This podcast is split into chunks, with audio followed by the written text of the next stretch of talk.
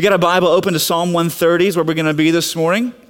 Psalm 130 a series called Worship and Wisdom, bouncing back and forth between different Psalms and Proverbs, taking a look at what God has to teach us uh, about Himself and about who we are, how to walk wisely, but also how to worship well. Uh, the Psalms, as we've said before, uh, oftentimes uh, are a glimpse into the spiritual relationship or the real life relationship someone has with the living God. Uh, they give us a, a behind the scenes look at someone's wrestling with God or petitions to God, intercessions before God, their confession before God, all the ways that they're interacting, interfacing, singing to God, praying to God. And this psalm that we're going to look at this morning is no different. There's oftentimes in the psalms what you see is the, the authors inhaling reality, right? They're not denying reality. They're living in a real world. They're facing real issues with real burdens and real problems. So they inhale reality all day long. And then what they do in the psalm is they just breathe out, they exhale theology. The, the, things that are most true about themselves and the things that are the ultimate truths about who God is, the world in which we live. And this psalm is no different. So, Psalm 130 is where we are this morning. If you don't have a copy of it in front of you, you can follow along on the screen as we read it together. The psalmist writes these words in verse 1 in Psalm 130 Out of the depths I cry to you, O Lord. O Lord, hear my voice. Let your ear be attentive to the voice of my pleas for mercy. If you, O Lord, should mark iniquities, O Lord, who could stand? But with you there is forgiveness that you may be feared. I wait for the Lord. My soul waits, and in his word I hope. My soul waits for the Lord more than watchmen for the morning, more than watchmen for the morning. O Israel, hope in the Lord, for with the Lord there is steadfast love, and with him is plentiful redemption, and he will redeem Israel from all his iniquities. You know, when I was in third grade, I can remember going to the eye doctor for the first time and being diagnosed with a severe case of nearsightedness. Um, I remember sitting in the desk in, class, in the classroom and trying to look at the, what the teacher was doing on the board, and I just couldn't make it out. It was foggy and fuzzy. I never really could focus and get clarity on what was being written there. And so my parents took me and they put those big things over your eyes where they go one, two, right? They just keep flipping back and forth. What about three? Or A or Z or right, seven. Right? They just keep flipping back and forth on all these lenses. And finally, at the end of the day, when they in my prescription, uh, I was incredibly nearsighted. And they were shocked that I actually could see anything more than about a few inches in front of my face. And so to this day, right, I still have to depend on corrective lenses, whether they be glasses or contacts, because I still can't see more than about right here clearly. I can make out objects, right? Men look like trees walking around. Um, I can make out a few colors here and there, but without corrective lenses, I'm, I'm like right here because I have a severe case of nearsightedness. And I want you to know that what plagues my eyes also plagues every one of our souls. Every single one of us are born into this world with what I would call nearsighted souls. They can only see what's right in front of them. They don't have, we don't have far-sighted lenses of faith to see what lies over the horizon, but we only have nearsighted, we have nearsighted souls. And a nearsighted soul ultimately makes decisions based on the moment where they find themselves right in that minute, right? In that moment, what will bring me the greatest pleasure? And in that moment, what will help me avoid utmost pain?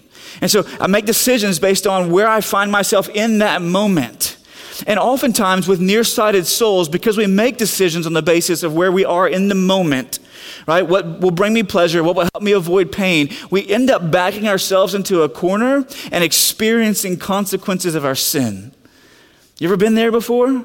because you were only making a decision based on what you could see just right here, right here. And what was going to bring you pleasure in that moment was going to help you avoid pain in that moment. And you end up violating the will of God, the law of God, turning your back on Him and pursuing satisfaction, significance, security, pleasure, avoiding pain in something other than God. It backs us into a corner and we, we, we find ourselves sinning, sinning against God. And when we do, oftentimes we experience what the Bible calls conviction, right? Conviction falls on us, and it feels like we're, we're being crushed at times under the weight of God's conviction in our lives. Just like our first parents, whenever Eve takes of the fruit and she eats it and she gives it to her husband, and they both take of it and their eyes are open, what do they do in that moment? they're flooded with shame and they hide, don't they? They try and cover up and conceal themselves. And God comes looking for them. And I want you to know that because of the nearsightedness of our souls, oftentimes whenever we are experiencing the consequences of our own sin, we end up trying to cover, conceal, deflect, blame, shift, and hide as well. But that is not how the psalmist responds in Psalm 130. The psalmist is plagued with the same nearsighted soul that you and I have. And yet, whenever he finds himself under the weight of his sin, when he finds himself under the weight of God's conviction, whenever he finds himself experiencing consequences and backed into the corner because he's made a decision based on his nearsightedness, he doesn't respond the same way that our first parents responded or the same way that you and I responded. See, some of us, we get backed into a corner and we believe, well, there's nothing good in the hand of God for me. Like all God has in his hand for me is a cup of wrath. He doesn't have a cup of blessing. And I want you to know this morning that what this psalm teaches us is quite the contrary. And I want you to walk out of this room this morning believing that. And so that's what I'm aiming for this morning. And so let's get after it in the text a little bit for a while, okay? So what, what, what, the text teaches us is this, is whenever we find ourselves under the consequences of our sin, backed into a corner because of our nearsightedness, that what we must do, the first movement is not to run away from God, not to try and go around God, but to go through God and to God by calling to God for mercy crying out to him. It's exactly what this psalmist does, doesn't he? In verse 1. In verse 1, the, uh, verses 1 and 2, the psalmist cries. He says, I'm crying out to the Lord out of the depths. Sometimes, whenever we find ourselves under the weight of sin and under the weight of the consequences of our sin, it feels like we're sinking to the bottom of the ocean and the waves are crashing over us. And the psalmist says, I find myself to be, of my soul to be afflicted. It feels like it's withering. It feels like I'm being crushed and drowning. But what he did in that moment was he didn't try and swim to the top himself. He cried out to the Lord. He called out to the very God that he had spurned, the very God that he had turned aside from. He cried out to him. In fact, the word cried out to the Lord literally means this it means to call or to utter a loud noise for help or to put in a plea in court. In other words, the psalmist is saying this. He says, I, I, he feels himself to be on trial before the Lord, and he cries out to him through tears and groans, loud noises for help, that God might extend to him mercy that God might be merciful to him. Have you ever cried to the Lord? Have you ever been so deep in guilt and so weighed down with the consequences of your own sin that you barely had words to speak before God in prayer? You ever been there? Where it feels like you're like a tween going through puberty, you know what I'm saying? Because you, you, your voice keeps cracking in prayer because you're, you're fighting back emotion and tears because you're broken over your sin. That, that God's felt presence was so distant in your life that all you could do was raise your voice and ask Him just to come close and just to listen, to turn His ear and be attentive to your plea for mercy. Have you ever cried to the Lord? Now, listen, there's some of us in this room may believe, well, that's reserved for like the really bad people who live in Huntsville, right? In, in the prison. Right? That's, that's who that's reserved for. Or for folks who, when they first come to faith in Jesus, they come under conviction of sin and they're converted to faith in Christ. But I want to push back on that thought for just a moment this morning because in the, both the Old Testament and the New Testament, there are examples of godly people who are broken before God over their sin. Think about the prophet Isaiah. Isaiah is a godly man who's bringing the word of God to God's people. He's a prophet of God's people. He's preaching and proclaiming to God's people, confronting their sin, challenging sinners in the midst of the nation of Israel. And in Isaiah chapter 6, when Isaiah comes before God and he has this vision of God where he sees God high and exalted, he's seated on the throne, the train of his robe is filling the temple, the angels are fluttering around his head, crying out, Holy, holy, holy is the Lord God Almighty. And here, this prophet of God, the man of God who had proclaimed the words of God, finds himself on his face before God, saying, Woe is me. For I am a man of unclean lips. I have made vows that I have not kept. I have said things that are not true about myself or about God, and I live among a people of unclean lips. The land is full of this. But Isaiah doesn't just say, well, the land is full of this, I'm innocent of it. He says, no, I'm included. He cries to God. Oh, oh, or, oh, fast forward in the New Testament, and you get the, the Apostle Paul. Now, Paul, before he's Paul, he was Saul, right? He was persecuting the church. Right? He stands there and he uh, gives approval to the first martyr in church history outside of Jesus, as Stephen is stoned there in the early part of the book of Acts. And he's giving approval to that, cheering it on, persecuting the church, pushing them out, trying to stop, snub them out. And then he meets Jesus on the road to Damascus, the risen Christ, and he, he's blinded. And Jesus says, Why are you persecuting me? And he comes to faith in Christ, he's converted, and he has these scales come over his eyes. The scales remove. He begins now to minister before God's people. He begins to plant churches and preach the gospel. And as he moves from city to city, planting church after church, he raises up men like Timothy in Ephesus and leaves them behind to pastor those churches. And then he writes back to them. And in 1 Timothy chapter 1, verse 15, says, Here's a trustworthy saying that's deserving of full acceptance that Christ Jesus came into the world to save sinners.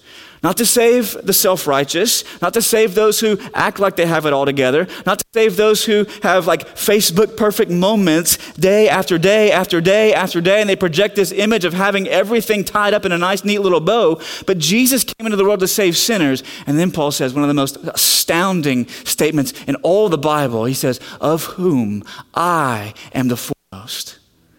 Now, notice what he doesn't say. He doesn't say, Of whom I was the foremost. He's not talking past tense, he's talking present tense. Paul's not thinking, back then, whenever I was persecuting the church, I was the foremost of sinners. Back then, whenever I was trying to snub out the church, I was the foremost of sinners. He says, no, even now, as I preach the gospel and raise the church that I once persecuted and sought to destroy, now I am of I'm the foremost of all these sinners that God has come to save.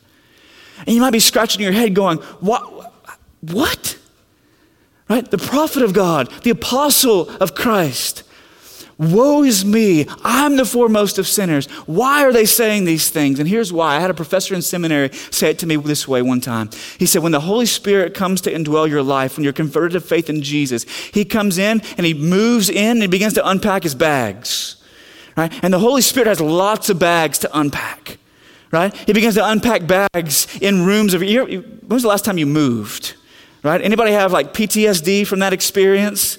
Right? When you move into a new home and all of a sudden the movers show up, they just dump everything and everything's sitting in piles in different rooms and you just have to go in and just take one room at a time, right? And just begin to knock it out. got grind through it and begin to hang stuff on the walls and put stuff in cabinets and, and position furniture in the room and run whatever wires you need to be run and, and decorate the bathroom and paint walls. You begin to organize and clean and, and structure everything in the home.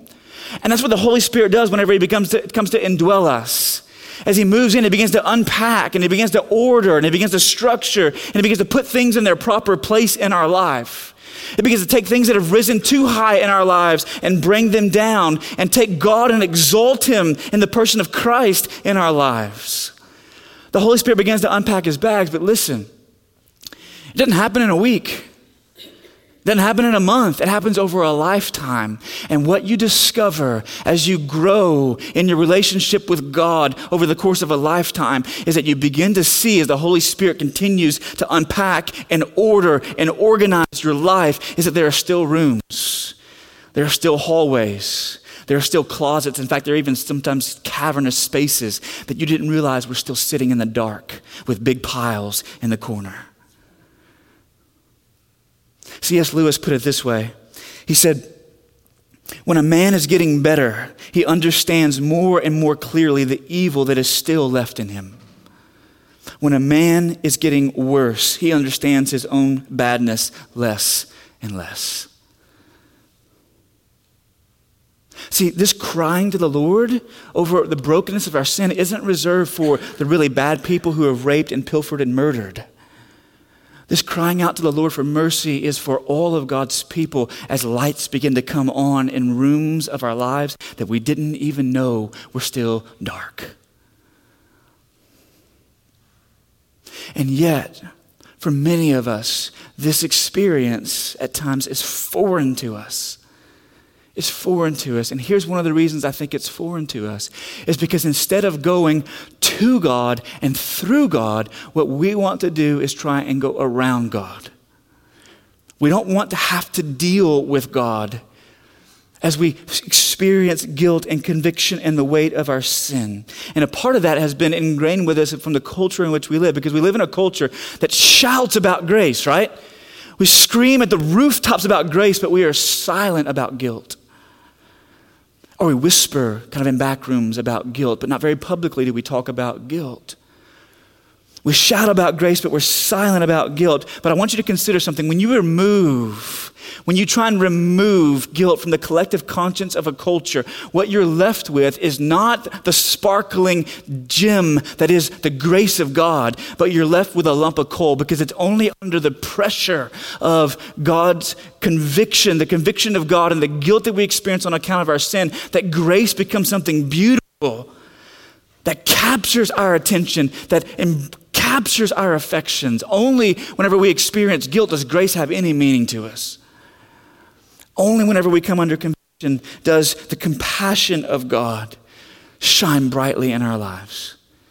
And yet we try and circumvent God and try and, instead of, instead of coming to God, we try and go around Him. And the one major way that we do that is by trying to medicate our guilt. It's trying to medicate it. Right? And we medicate it in all kinds of ways.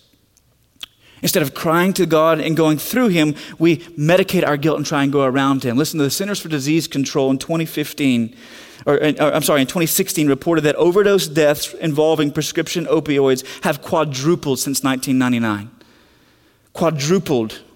And so have sales of these prescription drugs. From 1999 to 2015, more than 183,000 people have died in the U.S. from overdoses related to prescription opioids.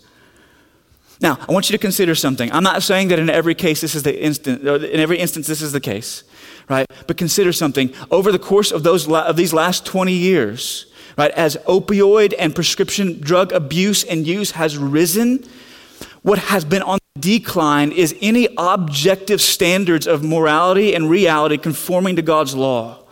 In other words, we live in a culture that has said, listen, there is no reason to feel guilty about your chosen lifestyle. You just embrace whatever works for you and you just keep moving down the track. And so, over the course of time, God's law has gotten smaller and smaller and smaller in the life of this culture. And drug abuse and addiction and prescription pain meds have risen and risen higher and higher.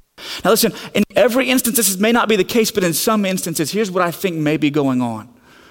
I think in some instances, there are people who say, My culture tells me that I have no reason to feel any degree of guilt based off of my chosen lifestyle, but I do. And I don't know how to deal with it. And so I just want to numb my conscience. That's the only way I know how to deal with this. Like my culture says, there's no reason to feel any guilt, but I do, and I can't escape it. And so, what may have started for some as legitimately taking prescription pain meds for physical pain in their life has now morphed into continuing the addiction to the pain meds to numb the emotional and spiritual pain because they're facing the reality of guilt they don't know how to escape from. Others, their alcoholism or their meth addiction or their crack cocaine addiction may have started the same way for them, trying to numb their conscience. They medicate through substances. Others may medicate through merchandise. right? I, I, don't think the massive amounts of consumer debt that we see within our culture are just because people want nicer stuff. Oftentimes, they're trying to distract themselves from the real condition of their souls. Listen, I might get in trouble. Maybe not. When, some of the ladies in the, in, in, within our culture, some women within our culture, like their, their attention to fashion and decoration and all those kinds of things, right? Style might just be that they want to look good. They want their house to look nice. But for some, for some, their paint colors and their clothing choices, they're not just mere neutral things in their life. They're an attempt to not deal with the real inner reality of their soul and their guilt before God on account of conviction that they experience whenever they sin and back themselves into a corner because of the nearsightedness of their souls. Right? You can cover all your blemishes with makeup and muumuus. I don't know what muumuus are. I think there's something, right? Some kind of clothing attire that women wear. You can cover all those things up but it doesn't change the fact of what's underneath. And men as well, we medicate at times through tools and toys and hobbies. Some men, their, their, their incessant attention on fantasy sports and stats and, and, and, and hobbies is just an attempt to cover over, not deal with the real condition of their inner life. We might medicate through merchandise, we might medicate through media. Listen, we live in a culture fascinated with little smart devices, watches and phones and tablets right? Even artificial intelligence, right? Robots who can do things for you. We've all seen the movie. We know how it ends. It doesn't end well for humanity, right? I don't know why we keep walking down that road. But our fascination with these smart devices, it, it, it, those, those devices at times make life more convenient in the world in which we live, but listen, they also make it more complex. They make it way more complex. And one of the ways they make it more complex is because you can focus all of your energy and attention f- like funneled down into paying attention to someone else's outer life and you can completely neglect your own inner life. Some focus through med- medicate through media and some medicate through restitution. You know what restitution is? It's payback. It's paying someone back for injury, loss, or an offense. And there are some people who try to deal with all the badness they sense and the guilt they feel on it by their goodness. I'm just going to work it out. I'm just going to pay God back. I'm going to do enough and be enough to where God would be obligated to accept me. That is a miserable existence. See, what this text is teaching us is this when the psalmist cries to the Lord out of the depths of his own guilt and conviction on account of his sin. What this text is teaching us is that you and I need to stop trying to medicate what only God can eradicate in your life. You need to stop trying to find relief from those things that only God can remove, that only God can take away. You stop trying to cover over and conceal that which only God can cut out of your life. So don't try and go around him through medicating in various ways. But the author of the psalm says, go through him, go to him in the midst of your despair and plead to him for mercy. But he doesn't stop there. He goes on because there are times, right, whenever we, I don't know if you've experienced this before, if you're a believer and walking with God for a number of years, in which you come under conviction of sin and you come before God in confession you agree with him on, on what it is that you have done, how it's violated his will. You come before him and you confess and you plead to him for mercy out of the depths of your soul. And there are times in which God, in a moment, speaks a word and there is relief. But there are times in which you sit in that for a season and you continue to plead and plead and plead with God in prayer. And so the psalmist says, Listen, I'm waiting for the Lord. I'm waiting for him. I've cried to him. Now I'm waiting for him. And that's the second movement in responding to the conviction of sin, the guilt that you feel in your soul whenever you've been very nearsighted in the way that you've lived.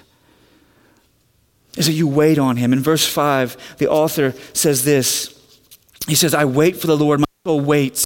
My soul waits for the Lord more than watchmen for the morning, more than watchmen for the morning. Listen, to wait for God is to eagerly expect Him to show up. That's what it is to wait on God. Is to eagerly expect Him to show up. And what the psalmist is waiting for is this. He's waiting for God to raise him from the depths of his guilt over his sin and for the felt presence of God and the nearness of God to return to his life. He's waiting for the, that felt distance that was created to be closed and that gap to be, be shut, and for the joy and peace that only the nearness of God can bring in life to return to Him as he has fellowship with God and enjoys God. That's what he's waiting for. Now, notice what he says My soul waits, present tense. He doesn't say, My soul will wait sometime in the future, or my soul has waited in the past, but will, it waits right now. In other words, the psalmist is saying this My plea to God for mercy has gone up to him but I, I haven't yet taken hold of that relief that he has promised. And so I'm waiting for him. I'm waiting for him to come. I'm not turning to aside to him. I'm not trying to go around him. I'm going to him and through him, and I'm waiting for him to show up. I'm waiting for the relief. I'm waiting for the nearness of God to return to my life, the felt presence of God to experience that again. The joy and peace of God's presence. He's right now waiting. And notice how he's waiting. He says, More than the watchman for the morning. And that image gives us two things about how the psalmist was waiting and how you and I need to wait as well. First of all, we wait with intensity. With intensity. Listen, there were few things in the ancient world that were waited for more intensely than the morning by the watchman.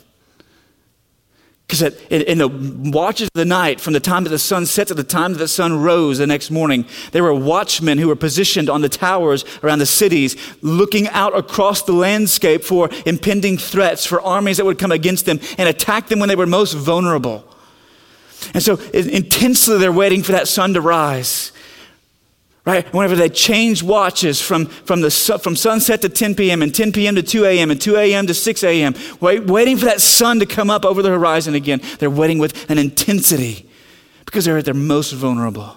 Listen, the most intense I've ever waited for anything was in, a, it was in, a, in, in, in the waiting room, literally, the waiting room waiting for the surgeon to return out of the operating room for my, for my daughter's first cranial vault reconstruction. As I sat there for four hours waiting for the surgery to finish and for the pieces of her skull to be placed back together, I waited. And even though I had friends all around me, there are people that I'd known for years and they'd come to support and comfort.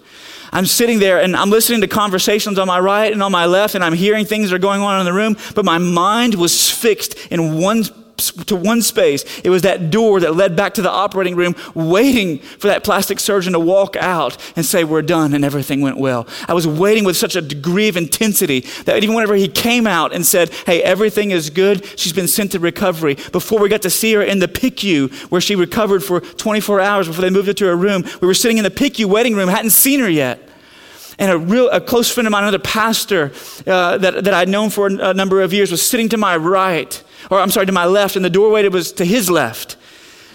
And we're sitting there, and he's having a conversation with me, and I'm listening to him. And as soon as that nurse walked out and said, Sarah Collins, like he was midstream in conversation, I just got up and left. I felt bad about it later. I had to go back and apologize to him. He completely understood. But that's the intensity with which I was waiting. And the author of the psalm says, more intensely than I was waiting for those doors to open to the operating room, I'm waiting on the Lord. I'm waiting on him. But it's also a waiting with certainty. With certainty. The watchman had watched enough to know that every 12 to 14 hours, depending upon the time of the year, that that sun was going to come up again. It was going to rise. And that land that had been plunged into darkness 12 hours before would once again have the radiant light break forth across its landscape. They waited with a degree of certainty, knowing the sun was going to come, and so did the psalmist, knowing that God was going to show up. So waiting for him. So, how do you wait for the Lord in those moments? In which his felt presence feels so far removed, and you feel like you're crushing in the depths under the weight of your own conviction and guilt and sin. Listen to what the psalmist says. I left one part out of verse 5 when I read it earlier. He says, I wait for the Lord, my soul waits, and in his word I hope. See, wait on you, the way that you wait on him is by hoping in him. I know that sounds a little bit circular, but let me explain to you what I mean. You wait on him by hoping in him, and particularly hoping in his word, his word of promise. The psalmist says, I'm banking my life as I'm waiting with intensity and certainty, waiting on God's nearness to be felt again, waiting on this guilt to be removed and lessened and lightened and assuaged and taken away and cut out and eradicated from my life. I'm waiting on God to do that. And I'm waiting on Him with certainty by hoping in His Word. By hoping in His Word. See, what this text teaches us is when you're backed into a corner experiencing guilt, that you cry out to the Lord and you wait on Him to bring relief by hoping in His promises. Hoping in His promises. Remember, you're still going to Him and through Him, not around Him, because what you will find is that same thing that Jonah found, right? You'll find the same thing that Jonah found. Whenever Jonah, God comes to Jonah and says, Go east, and Jonah says, No, I'm going west, right? The complete opposite direction of where God had sent him. And God caught up with him on the sea. And what Jonah discovers, the same thing that you and I will discover when we try and go around him, is there is no refuge from God. There is only refuge in God. There is no refuge from Him. You can't escape Him. There is no place that you can go, as the Psalms teach us, where you can hide from His presence. But His eyes see every corner of the earth. So there's no refuge from Him. You can't find a shelter or shield from Him. You can only find a shelter and shield in Him. That's what Jonah discovers because he seeks to the bottom of the ocean. He's in the belly of the fish. What does he do? Does he tickle his tonsils and say, Listen, spew me back out? I got to swim to the top. What does he do? He says, out of his distress, he called out to the Lord. He goes through him, doesn't go around him. Listen, and what you and I need to do in those moments is to wait on God by hoping in his word, by believing the truth about who God says he is and how he would respond. Listen to Psalm 34, verse 22. The Lord redeems the life of his servants. None of these who take refuge in him will be condemned. That God rescues and reaches down and raises up the life of those who are his servants. And that if you would call out to him and cry to him, that he would not turn his back on you and condemn you. Or Psalm 103, 11 to 12. For as high as the heavens are above the earth, so great is the steadfast love of the Lord toward those who fear him. As far as the east is from the west, so far does he remove our transgressions from us. Whenever it feels like God is far away, whenever it feels like He is distant and that your sin is this massive barrier between you and He and your guilt is crushing you beneath the waves, then you turn to Psalm 103 and you say, As far as the east is from the west, an infinite distance, because as you continue to travel west, east continues to be somewhere out there. As far as the east is from the west, an infinite distance, God has removed my transgressions and sins from me. Even when it doesn't feel like it, I'm going to believe that promise. Psalm 145, verse 17 and following The Lord is righteous in all his ways and kind in all his works. The Lord is near to all who call on him, to all who call on him in truth. He fulfills the desire of those who fear him. He also hears their cry and saves them. And in those moments in which God feels far off, removed, and distant, that you turn to Psalm 145 and say, When I called on him, whether it feels like it or not in this moment, he is near and he will save and deliver. You wait on him by hoping in his promise, his word, what is revealed about himself. And only if you know that will you go to him and through him. Listen, I, I had a really weak moment a few months ago. I was looking at my kids and their kind of droopy faces, right? You know, kids get sometimes they get really droopy and sad, and they kind of work the manipulation to kind of pull out of you what they really what they want to get from you. And it's been about four years since we've had a dog in our home. And I got really weak. I've repented of that since. But I told my kids after vacation we can look at getting another dog. And my kids were just like singing my praises, like doing everything I asked them to do. So we come home from vacation, and my wife takes them to a couple different shelters. We're going to adopt one instead of buying a puppy. So we adopt this little dog. She's about two or three years old, a little Jack Russell Terrier mix, right? Cute little dog. Uh, we, we, we, we, we had been a while since we had a dog, so we had to stop by PetSmart in Rowlett. So I met my family there. Uh, my wife and two kids and the dog were in her van. I met them there. We went into PetSmart. The dog's walking around, you know, just chilling, looking at all the food and toys and everything. So we pick out some food, and we get a little bit of bedding and, you know, a couple of toys for the dog and all those kinds of things. We put them up in the, in, in the car, and my wife and my daughter and the dog decide, the, uh, she says, well, I'll, I'll, go, I'll take them home. My son wanted to ride with me, so he rode home with me. Well, my wife and daughter and the dog got home before I did. And they went inside and they were kind of getting settled. And so my son and I roll up into the driveway and I walk up to the front door, turn the key, open the door, and the dog was sitting right there. And the dog bolted out the house. And so here I am, like crunching all the different scenarios of what's about to play out in my head in that moment, right? So I turn around, the dog is at the end of the driveway, so I start walking toward the dog. Well, the dog keeps walking away from me. Like, dog doesn't know me. Dog has no idea who I am. Right? I'm just this random dude who showed up at a pet store and walked it around and picked up some food. So uh, I start walking to the dog, dog and the dog starts walking away. I start jogging toward the dog, dog starts jogging away. I start running after the dog. The dog starts running away. So I'm running through Wood Creek right here in jeans, flip flops, and a button down shirt as I'm chasing after the dog. You got like teenage kids cutting the grass, trying to help me cut her off. Right? Eventually, this dude rolls up in an Explorer and he says, Man, hop in. I saw the dog and you, and I feel sorry for you. Jump in. I'll help you run, run you down the road. So he drives me down the road. We finally corner the dog after about 20 minutes of chasing it around the neighborhood. But the reason the dog ran is because he didn't trust me. She didn't know me. She wouldn't come to me. She had no idea whether or not I was going to take her inside and beat her silly or take her inside and embrace her. If you don't know how God will respond in those moments in which you are sinking under your guilt, you will always try and go around him instead of going to him and through him. And there are three things, and I'm going to hit them quick because we, we just got to move. I'm going to hit them quick as we close. There are three things in this text, in this psalm, that it tells us that you need to know about God if you're going to come to him, cry out to him, wait on him, and hope in his word. And the first one is this, is that with him there is steadfast love. There is loyal love. There is deep rooted covenant love.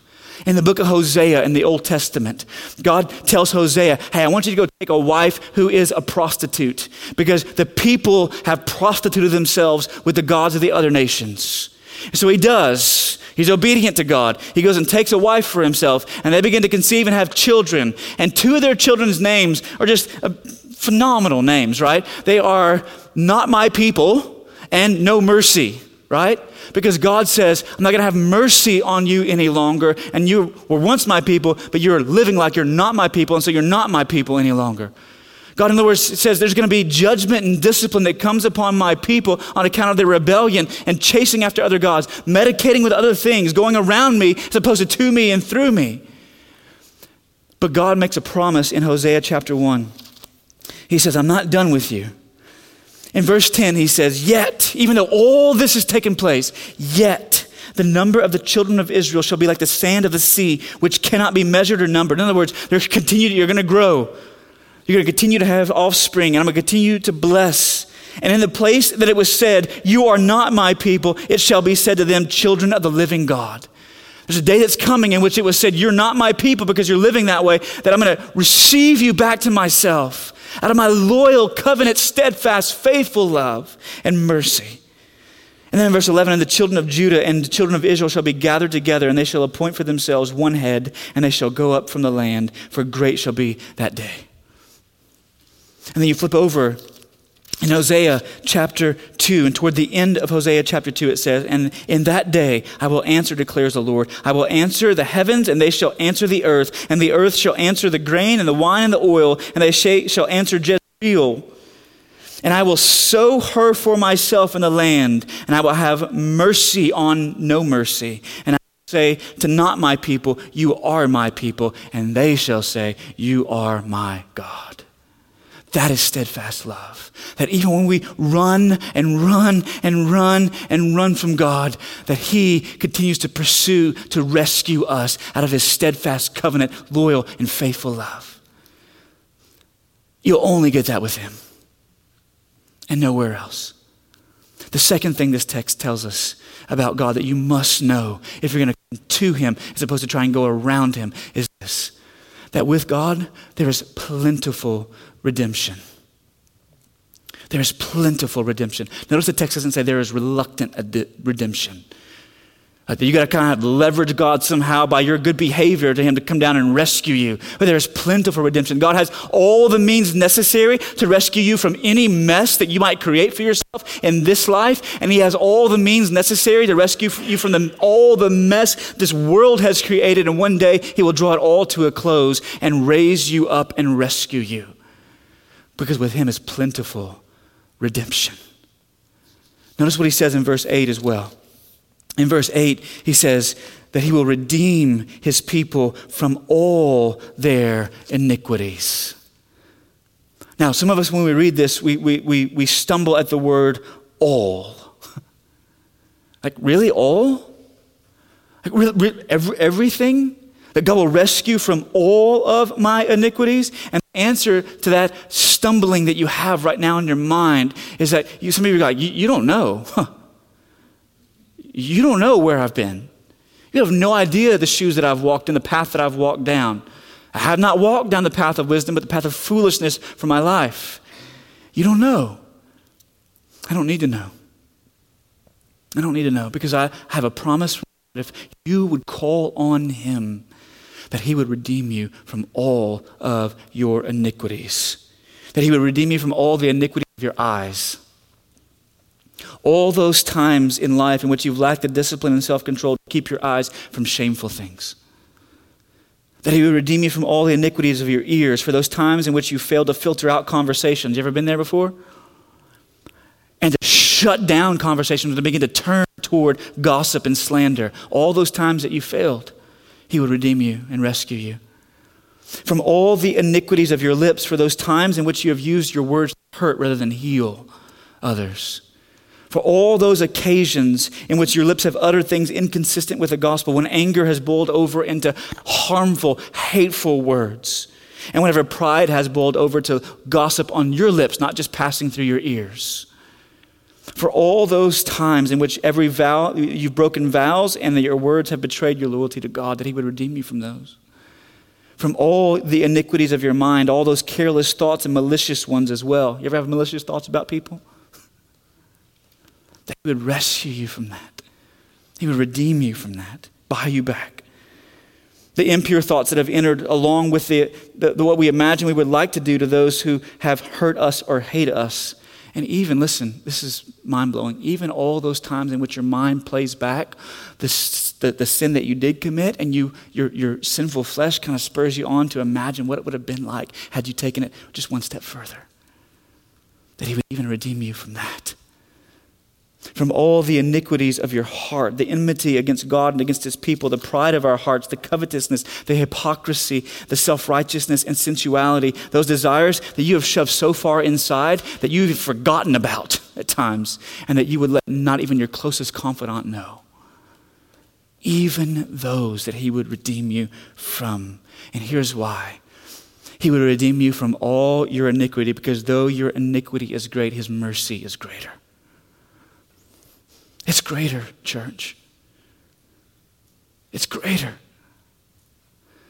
See, some of you right now are tempted to walk out of here feeling just massively beat up, like body blows all over you. That is not my intention. I want you to walk out embracing, going to and through this God who has come to you. Because his mercy is great. His steadfast love endures forever. It never has a stopping point. In fact, one old author, Joseph Philpot, said it this way He shall redeem from all iniquities. What? All? Yes, all. Not one left. No, not a trace. Not a shade, not a shadow of a shade. All buried, all gone, all swallowed, all blotted out, all freely pardoned, all cast behind God's back. But what keeps us from coming to Him is we're not sure if He's going to cast us out, turn His back on us, or take our iniquity and put it behind His. But I want to assure you that with Him, the last thing the psalmist says is there is forgiveness. There is forgiveness and pardon that is free. And that he would take your iniquity, put it behind his back. So, how do you respond whenever you come under conviction of sin, whenever you're experiencing guilt? Do you try and go around God by medicating? Or do you come to Him for Him to eradicate what only He can remove and eliminate from your life? See, all these promises are great, but they are not made universally to all people. They are made to his covenant people. To his covenant people. It was made to God's covenant people, Israel in the Old Testament, and God's covenant people under the new covenant, which was inaugurated by the death of his son. And that is the means by which God is redeemed. You know that? That you can't get to God other than going through his son, the Lord Jesus. The only way. And if you're outside of Jesus, all these promises of God coming to save, and all these promises of God coming to redeem, and all these promises of God coming to rescue, and all this promise of God's mercy coming to you, and being His people, if you're outside of Jesus, and you do not trust and treasure Him, then these promises are not yours. Because you're not a part of God's covenant people because you haven't come to throw yourself upon his mercy and trust Jesus to save you from that which you cannot escape on your own. God's just judgment. But if you are His, if you've placed your faith in Him, if you've come to trust in Him, if you've given up on running and ruling your own life and placed it in His hands, you trust and treasure Him, then all these promises and more are yours.